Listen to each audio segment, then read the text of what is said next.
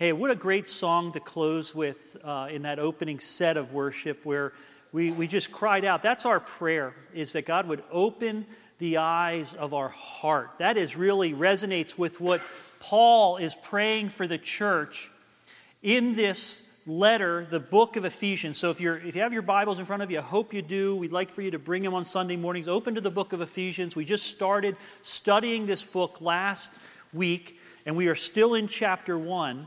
And we're going to spend uh, today looking at the last half of chapter 1 and examining this prayer that the Apostle Paul has for the church the church in Ephesus, the church at large, the church here this morning in the Delaware County. That, he, that God would open the eyes of our heart. We'll talk more about that as we go through this. I love this revelation of, of um, this idea of just having a veil removed from you suddenly. You know, when, when things are revealed. I, when I do weddings, I love to be there at the front of the, of the church. Sometimes I'll be standing right here or right up here on the stage, and those doors back there open, and a bride walks in the room. And I love whenever she walks into the room, the first thing I like to do is look over at the groom and the, the emotion that is reflected in his face is oftentimes just overwhelming to see this revelation of this bride suddenly revealed, especially when they keep the traditions, you know, of not seeing her up to that point and all. And it's just a marvelous experience. I've shared a story with you in the past about, uh, at least some of you, living in, in California. I lived in the Sacramento Valley. My wife and I were married in Southern California, and then we relocated and, and really established our life together in the Sacramento Valley of, of Central California. And there was uh, a weather pattern that would, would set in in the Sacramento Valley in the wintertime. Usually there was great weather there, but there was a period of time in the winter, and, and one winter in particular, where for 28 days we lived in a very thick fog. You know, there's the Sierra Nevada mountains to the, to the east, and then the coastal mountains to the west, and it forms this big valley, this, the, the Sacramento and San Joaquin Valley in the heart of California. And this, these patterns could get locked into this valley there, and for 28 days, nothing but fog. You could look up, and sometimes you could almost just barely see the sun trying to break through the clouds, never see, hardly ever see any tinge of blue. And when you looked out, on a clear day, you might see a, a hundred yards, the length of a football field. Oftentimes in the morning, you'd be lucky if you could see to the end of your hood. And the temperature would, would get, the high temperature would be about 40 degrees, and the low temperature would be about 37 degrees. Just this narrow band of this very oppressive weather. And I remember with this one year, we were heading down to my in laws. Kristen grew up in, in Huntington Beach, which is on the other side of, of Los Angeles, about an eight hour drive from Sacramento.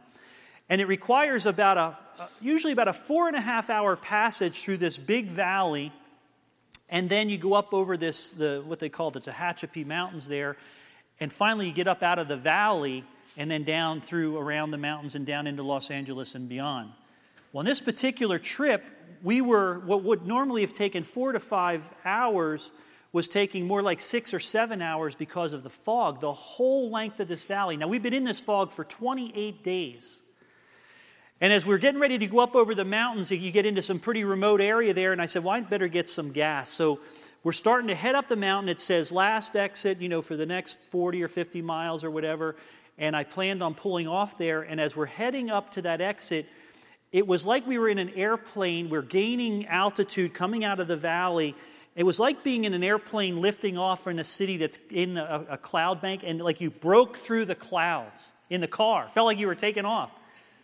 And we, we broke through the clouds, and all of a sudden, I mean, it was, it was mesmerizing. No sooner did we break through the clouds, the gas station exit was right there. I pulled over. I parked the car. I didn't even turn it off. I just opened the door. I left the door open I got out and I was walking around like this. And I could see the moon was rising over the Sierra Nevada mountains. You could see the mountains breaking through the clouds on this side and mountains breaking through the clouds on this side under a moonlit sky. And the stars, and just it looked like on top of this fog bank you could see forever. And then the heavens just opened up And I remember the gas station attendant, like one of those Gomer Pyle type of guys, and he was walking over, kind of wiping his hands and sticking the rag in his pocket. And he goes, Well, I guess you're from down in the valley. I said, How did you know? He goes, You all have that same reaction. well, in this letter, Paul, as we get into this prayer that begins in chapter 15, he is praying that our, the eyes of our hearts would be opened, that we would be lifted out of the fog bank, and that we would see all the divine wisdom and power and glory and splendor that God has for us as His creation in Christ, this called people. Paul's prayer is for a sudden unveiling of divine wisdom, that the eyes of our heart would be open. And Paul prays for the church to know three things. The first one being the, the hope of God's calling. The hope of God's calling. Now I'm going to read. I'm going to start in verse 15. I'll read this down through here, and then we'll break this down as we look at these three specific things that Paul is looking for us to understand. Verse 15, chapter 1. Therefore, I also, after I heard of your faith in the Lord Jesus and your love for all the saints, do not cease to give thanks for you, making mention of you in my prayers. Paul says, I therefore. Whenever you see a therefore, you want to ask, hey, what's it there for? Now, Paul, he tells us what it's there for. He says, listen, I've heard, referring verses 13, 14, and 15 there. He goes, I've heard of your faith. I've heard of your faith in the Lord Jesus, and I've heard of your love for the saints. In other words, it's clear that the, the, the truth of the gospel has taken root in you, that you are a called people, that you've, you've, you've accepted this work that Christ has done for you. And therefore, I pray for you. I pray for you. That, look at verse 17, that the God of our Lord Jesus Christ, the Father of glory, may give to you the spirit of wisdom and the revelation in the knowledge of Him, the eyes of your understanding being enlightened. Now, we, we teach from the New King James here, and I love the translation I like a different rendering in this particular verse. The New American Standard uses it, the NIV uses it. But where it says the eyes of your understanding, right there in the margin, write the eyes of your heart. That, the, that, the, that God would reveal himself, that the eyes of your heart would be enlightened, be opened. The eyes of your hearts. The Bible talks about a lot of different senses to understand God, that we can taste God and see, right? That He's sweet as honey. We can taste Him. We can grope for Him and, and feel Him. We can hear His voice. We can see Him. And all these different senses come together in this place that the Bible talks about, the, the, the Hebrews talked about, much more so than the Greeks, but the Hebrews specifically talked about this existence in what they refer to as the heart, where our spirit and mind come together, this, this place where God lives in us, the essence of who we are as spiritual beings. That the eyes of our heart would be enlightened, that they'd be opened, that you may know. And here's, here's the list what is the hope of his calling? That's number one. Number two, what are the riches of his inheritance? and what is the exceeding greatness of his power towards us who believe. And we'll break these down the hope of his calling, the rich of our inheritance, and the exceeding greatness of God's power. His power towards us who believe, according to the working of his mighty power, verse 20, which he worked in Christ when he raised him from the dead and seated him at his right hand in the heavenly places, far above all principality and power and might and dominion and every name that is named, not only in this age, but also in the age that is to come. And he put all things under his feet and gave him to be the head over all things, to the church, which is the body, the fullness of him who fills all and all. So Paul prays that we would have divine wisdom, that the hearts of our that our eyes of our heart would be open, that we might know the hope of his calling, the hope of his calling. Now, hope here is not like we typically use the word hope. You know, we, we hope that it, you know, that it might not rain before we cut the grass, or we hope that it doesn't snow before I have to go to work tomorrow, or kids hope that it does snow so they don't have to go to school tomorrow. But hope in the, in the Bible, in this context here, is not something that we're hoping takes place. It's rather the promise that it has taken place and it's already been given to us. Biblical hope is resting in the fulfilled promises of God. See, God consistently demonstrates through His Word that He's faithful to fulfill all that He says. He, consider, he lays it out, he speaks of the future events, and then he fulfills those future events, and he documents not only the fact that they would take place, but that they have taken place, so that he builds a court case, if you will, a, a record that, that establishes that when he says something's going to happen, Look at the evidence. He does what he says. So we have a hope for the future that it is solidified, it's guaranteed. Look in the, this passage alone, the beautiful gospel message that's contained in this passage that we just read.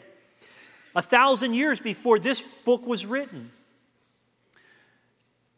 God would record exactly what would take place in Christ's life. Let's look at just a few of them here this morning, just to remind us, just a few of the messianic prophecies that David wrote for us, fulfilled and, and given evidence here as Paul's writing to the church. In Psalm 16, verse 10, talking about the resurrection, he said, For you will not leave my soul in Sheol, nor will you allow your Holy One to see corruption. Speaking of the fact that Christ would be resurrected, Jesus on his last few days would say, You can tear this down, this, this, this temple down, but I will rebuild it in three days. In Psalm 110, verse 1, the Lord said, Sit at my right hand till I make your enemies your footstool. I love the imagery there. Speaking of the fact that Christ would have dominion, that he would finish the work and sit on high in a place of authority, fulfilled through the life of Christ testified here by Paul. And then in Psalm 8, verse 6, he says, You have made him to have dominion over the works of your hands, and you have put all things under his feet, that he would have dominion over all things, both now and into the future, over every kingdom, over all dominions, and specifically over the church. We'll talk about that more. God's word consistently, consistently reminds us of a future hope, of the promise that we walk in. We have the hope of salvation, it is a promise of salvation. But what does it look like specifically, this, this knowledge of the hope of our calling? What practical impact does it have for us in our life today? Well, Paul sums it up very clearly in an observation here in verse 15 the witness that's been already given by the church in Ephesus that he planted. You can read about his, the, the birth of this church in Acts chapter 19 and chapter 20.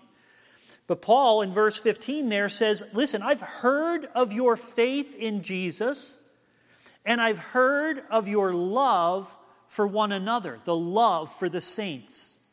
I've heard of your faith and I've heard of your love. Faith and love. This is the evidence that the church had, in fact, been called. And this is the hope of our calling. This is what Paul is calling us to live in. Writing to the church in Corinth, Paul reminds them, and this is a passage that everyone in here is familiar. If you've been to a Christian wedding or several Christian weddings, you've probably at some time in your life heard the passage from 1 Corinthians chapter 13 the passage on describing what is love. And at the end of that passage, he sums it all up in verse 13 and he says, Abide. In other words, reside in, live in, in camp there. Abide in faith, abide in hope, and abide in love. All three of them. Remain in all three of those. But, Paul says, the greatest of these is love. The New Testament letters written by Paul and the other authors, James and Peter and John, especially John, they come together to produce an instructional manual in love. How we are to love one another, our relationship with each other. In other words, Knowing our calling means above all other things. And listen, I get asked this. Pastors are always asked, Pastor, I need to set up an appointment to talk to you about how I understand the calling in my life. And I know, I know that we preach on that, we teach on that. I want to talk to people about that. But please hear this more than anything else, please know what our calling is that it's to love one another. And that every day, every moment of every day, there's an opportunity to live that out. Whether it's with the, the spouse that we reside with, or maybe our elderly parents that we're caring for, our children that we're raising, or a neighbor that we don't like. no matter what it is, we're called to live out, the, my, my, my workmates, my classmates, my teammates, to live this calling out. This is the greatest calling. Listen, I want to have, I want you to see what the plan is for God that, that God has in your life. Paul is going to spend a lot of time in Ephesians talking about what we do with this knowledge, how we walk it out. So there's a lot more of this to come in the weeks ahead. However, most importantly, we are called to love one another. The Apostle John put it this way. We know in 1 John chapter 3, we know that we have passed out of death into life. In other words, how do you know you've been born again? Well, you know that because we love each other. And then he goes on, and this is difficult. He says, He who does not love, you remain in death, you abide in death. So that there's no escaping this. This is evidence of a changed life. On the last night of his life, Jesus Christ, sitting at what we refer to as the Lord's table, the Last Supper. He had girded himself, taken off his clothes, girded himself, and picked up a basin and towel. He had washed the feet of his disciples, becoming the least among them, the position of a slave. That's already taken place. Trying to give them living examples, but then he sits at the table and he says, Listen, guys, here's how the world will know that you are my disciples that you love one another. Now, a very important footnote to all this, this call to love, is the interesting fact that just a few decades after this letter is penned to the church in Ephesus, there would be another letter penned by the Apostle John as the Holy Spirit gave him a revelation of things to come, the end times. And in that letter, in, in Revelation chapter 2, Jesus says, Take a letter to the church in Ephesus. Here's what I want you to tell them. To the church in Ephesus, to this church. He says, Listen, you have sound doctrine. You have great teaching. You defend the truth well. You have good programs. Your activities within the church are amazing. You look like you're wearing yourself out. But, but, he says, nevertheless, I have this against you that you have left your first love. Now, that's a warning that we, the church, need to take very seriously. Now, the second thing that Paul prays here in this prayer of revelation for the church is that we would have understanding of the riches of our inheritance. The riches of our inheritance. The New Testament, eh, from, from beginning to end of, of what we have as the newer testament of the Bible, teaches consistently that when a person enters into salvation, when they are born again, when they have a new spiritual birth, that with that, with that birth, they are granted everything in Christ. That's what the Bible teaches consistently. As a result, there's no need, nor is there any justification in searching for anything more than that. However, many Christians today spend a great deal of time and energy and resources vainly looking for blessings that are already available to them. And we will, this is very quickly where, where people get down rabbit trails and into bad places, following men and women who are saying, I have special insight, I have new revelation, I have ways that you can attain higher enlightenment. And it's all a bunch of bunk. There's one God. There's one mediator between God and man, the Lord Christ Jesus. We're going to talk about the gifting of His Spirit to bring revelation to you in, in just a moment here. But please know there's no one more special than you than this. Yeah, there's gifts. There's gifts of teaching. There's gifts of prophecy. There's gifts of helps. There's gifts of compassion. There are gifts that make us work together as an organization. Someone might be able to open a passage of Scripture for you and give you insight through a gift of teaching. It's not because they have any more special relationship with you than, than you with, with Christ.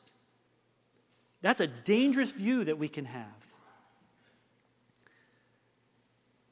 Listen, we, we grope around looking for answers without seriously searching God's word, which is overflowing with wisdom and with light. James himself says that you, you don't have because you don't ask. And he's speaking specifically in the context of wisdom. That if you ask, it will be granted to you. So we, we run around looking for things without ever sitting and really seriously reading the Word of God prayerfully that He would speak to us with wisdom from it. We act like we lack strength when Philippians 4:13 tells us that we can do all things through Christ who strengthens us. We act like we lack love, but Romans 5 5 tells us that the love of God has been poured out in our hearts through Christ Jesus. We act like we lack grace. But 2 Corinthians 12 9 tells us that His grace has been given to us and it's sufficient for us. I love that word, sufficient. Would you rather have a checking account that had a million dollars in it or a checking account that had sufficient funds to cash any check? Sufficient. That's what you have in grace. You can't overdraft your bank account of grace. It's sufficient.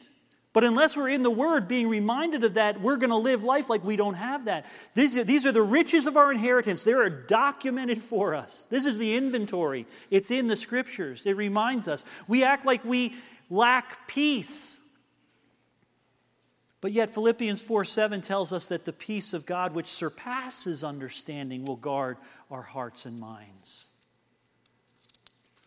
Our problem is not a lack of blessing, but rather a lack of understanding and a lack of wisdom. That's why Paul is praying that our eyes of our heart would be open to take hold of our inheritance and to distribute it to the world in which we live. Our inheritance is so rich, our blessings are so vast that the human mind can't comprehend them. That's really what the issue is. These are, Paul says that it's unfathomable. In, in, in Romans, he's trying to describe the glories of God. He says, ah, forget it. My paraphrase. It's too deep. You can't, you can't understand it. It's way, way, way over your head. But listen, the Holy Spirit can Himself, only the Holy Spirit, only the Holy Spirit can search the deep things in the mind of God and only the Holy Spirit can bring them into the context that we can understand. So, the good news that we need to be reminded of, and that's what Paul's praying for, that's what the revelation is that he's praying for. The good news is that this tutor, this helper, he lives within us. This is his, one of his primary roles. Listen to this amazing promise from Jesus Christ. Again, referring to that same night, the, the last night of his life, John chapter 14 this time. He says this in verses 16, 17, and 18 I, And I pray I pray the Father. In other words, I beg the Father, I, I beseech the Father, and He will give you another helper, that He may abide with you forever. The Spirit of truth, whom the world cannot receive because it neither sees Him nor knows Him, but you know Him. For He dwells with you, speaking of Christ at that time, and will be in you. Jesus looks at them and says, I will not leave you as orphans. I will come to you. Go down a little bit more in that same discourse, and Jesus says this John 14, 25 and 26 These things I've spoken to you while being present with you. But the Helper, the Holy Spirit, whom the Father will send in my name, he will teach you all things and bring to your remembrance all things that I said to you. Paul, in his letter to the church in Corinth, talks more about this. He says, But God has revealed them to us through his Spirit. For the Spirit searches all things, yes, deep things of God. For what man can know the things of a man except the spirit of the man which is in him? In other words, you can't know somebody else. You can only know what's in you. Paul says only God, the God the Spirit, can know what's in God the Father. Now we have received, Paul says, not the Spirit of the world, but the Spirit who is from God, that we might know that the things that we have freely been given to us by God. This is the promise that we have the gift of the Holy Spirit. And I know that you know this. If you're a follower of Jesus Christ, there's been a time in your life when you finally surrendered. And through that new birth, the Spirit was given to you, and the Spirit brought insight to you. I can testify to this in my own life. I remember I'm, I'm the last of, of three boys, and my nearest brother is eight years older. My oldest brother is 11 years older. So there was a point in time where they, one went off to college and one went off to the army, and I was left home. And I asked my parents if I could move out of the closet that they thought was a bedroom into my brother's bedroom that they shared. And they said, Sure, go ahead. And I moved in there, and on my bedside table, which was my brother's bedside table, there were two Bibles there. They were confirmation Bibles that my brothers had received, and they had left them there. And I picked them up, and, and I knew that there was something special about the Bible, and I would try to start reading it, and it was as if it was in German. I knew that there was, there was language in there that was directly from Christ, and it was in, it was in red. Like if it was a red letter edition Bible, so if you, if you were reading the red stuff, you were going right to the source, and that's where I would focus, and it made no difference. It might as well have been in German. It didn't make sense to me. Now, about 10 years later, from that period of time, I realized that I was lost, that I needed, uh, that I, I never, I grew up in the church, but I never understood the gospel. And finally, at around 22 years old, it clicked for me, and I asked God to save me. And then I started reading the Bible again. And it's as if somebody translated it from German into English. All of a sudden, the Holy Spirit gave me the ability to start seeing things that I had never seen before. It's as if scales came from my eyes. Paul talked about that type of revelation. When he was encountered by the living Christ, on the road to Damascus, and, and, he, was, and he was blinded. And he had to live in that blindness, and there was witness that came to him. And finally, the revelation cleared and, and Paul was given his sight back. He said it's as if scales fell from his eyes, and all of a sudden, Paul understood who Christ was, that he was the fulfillment of the law, the fulfillment of the promise of the Messiah. And all of a sudden, the Holy Spirit began to bring Paul into learnings. And he would go into exile where he would study, and all of this would come together for him. That is the work of the Holy Spirit. Today, bringing remembrance, teaching you of the things of God that only He can do. One of the great hopes and promises, the great treasures that we have. Lastly, Paul's prayer is that we would have knowledge of the exceeding greatness of God's power. In an effort to express this greatness, in verse 19 of Ephesians chapter 1, Paul again is just grasping to use language, and the Greek language was even more full in its ability to convey thought than our language the English language, but he is struggling to put into words the greatness of God's power. In verse 19, he uses four different Greek synonyms for power. In, in English, they're rendered for here in our, in our text as power, working, strength, and might. Also, from the Greek in English, we would get different derivatives of those words. You might get a word like dynamite, or dynamo, or energy, or dominion. Paul is struggling to, to, to help us understand how amazing this power is. We throw that word awesome around. I've talked about that before. Here you can use it. His power is awesome. Again, Paul's prayer is, is, is not that the power be given to us. He's not praying that this power would come upon you. He, he's saying, listen, this power is yours. This is the power that you live in. This is the power that you've been chosen into. You can't be given something that's already yours. That'd be like me walking into your house. If you own your house and own the deed, that'd be as, that'd be as foolish as me walking in there and saying, hey, I really like your house. I want to give it to you. No, it's yours. Paul says, listen, this power is yours. He wants to give us an understanding of what it is. And this power, what has it done? Power, Paul uses three incredible events to try to get us to comprehend the, the, the, um, the awesomeness of this power. Number one, it's raised Christ from the dead. What is this power, verse 19? What is this exceeding greatness of his power towards us who believe? Verse 20 He worked it in Christ when he raised him from the dead. The power to resurrect, the power to overcome the grave.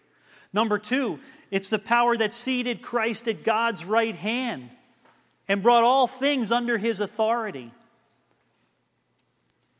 raised him from the dead, verse 20, seated him at his right hand in the heavenly places, verse 21, far above all principality and power, and might, and dominion, and every name that is named, not only in this age, but also in that which is to come.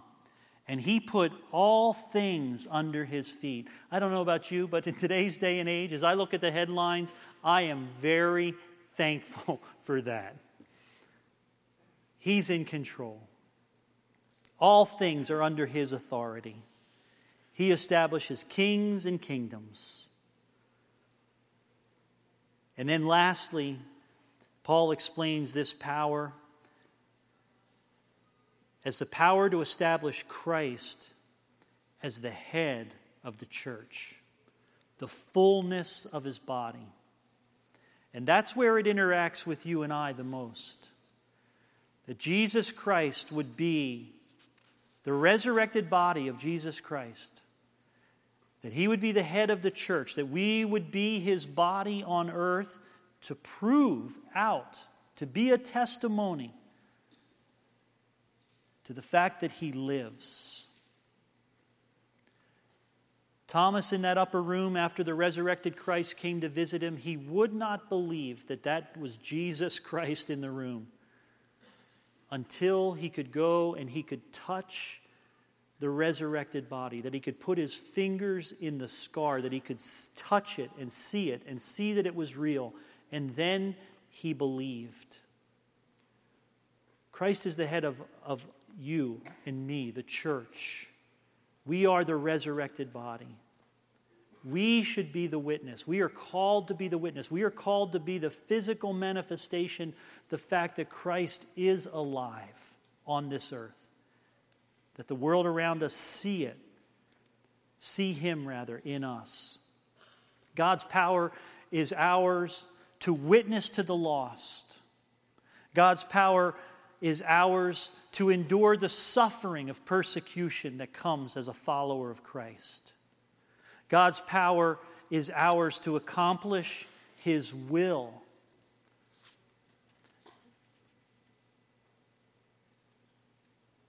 The resurrected Christ,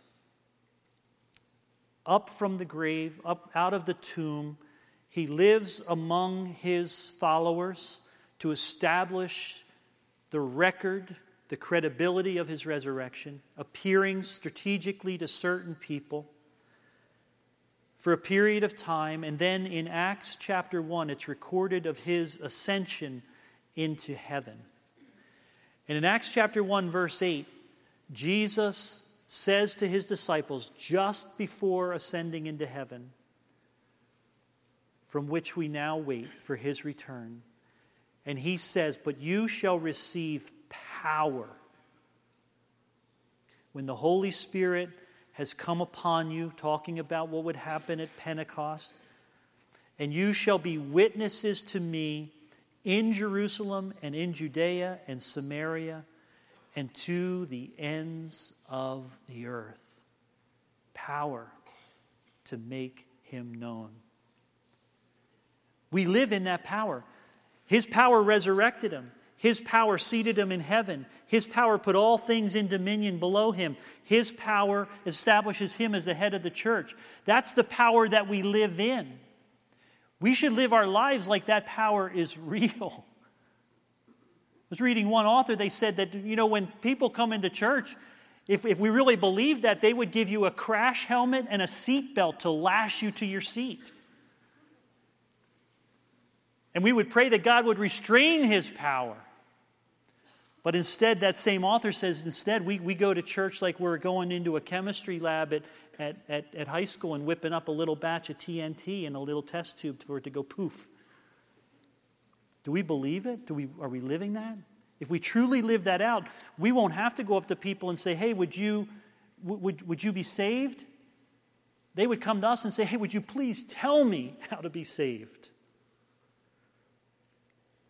I'm going to ask the worship team to come out and as they get set up, I just want to jump ahead a little bit in the book of Ephesians and close this morning with a doxology that Paul offers again as he gets all worked up in this in, in trying to convey this amazing power that we live in. Listen to these words from Ephesians chapter 3, verse 20 through 21. Now to him who is able to do exceedingly abundantly above all that we ask or think, according to the power that works in us. To him be glory in the church by Christ Jesus to all generations forever and ever. Amen. Would you stand with me this morning? I'm going to read this passage from Ephesians to you one more time this morning. And I'm going to read it this time from the message.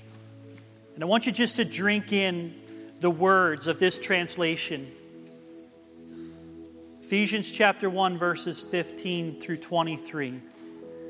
That's why, when I heard of the solid trust you have in the Master Jesus and your outpouring of love to all the followers of Jesus, I could not stop thanking God for you. Every time I prayed, I'd think of you and I'd give thanks. But I do more than thank. I asked. I asked the God of our Master, Jesus Christ, the God of glory, to make you intelligent and discerning in knowing Him personally your eyes focused and clear so that you can see exactly what is His calling to you, to grasp the immensity of His glorious way of life that He has for His followers. Oh, the other extravagance of His work. In us who trust Him, the endless energy, the boundless strength. All this energy issues from Christ. God raised Him from death and He set Him on a throne deep in heaven in charge of running the universe. Everything from galaxies to governments, no name, no power is exempt from his rule. And not just for the time being, but forever. He's in charge of it all. He's the final word on everything. At the center of all this, Christ rules the church. The church, you see, is not peripheral to the world, the world is peripheral to the church. The church is Christ's body in which he speaks and acts, by which he fills everything with his presence. Father, we believe this this morning, God. Make this real in our lives this morning, Jesus. God, that we walk out here in the hope of your calling, living in the power of your resurrection. Lord, be glorified in the church, I pray. Amen.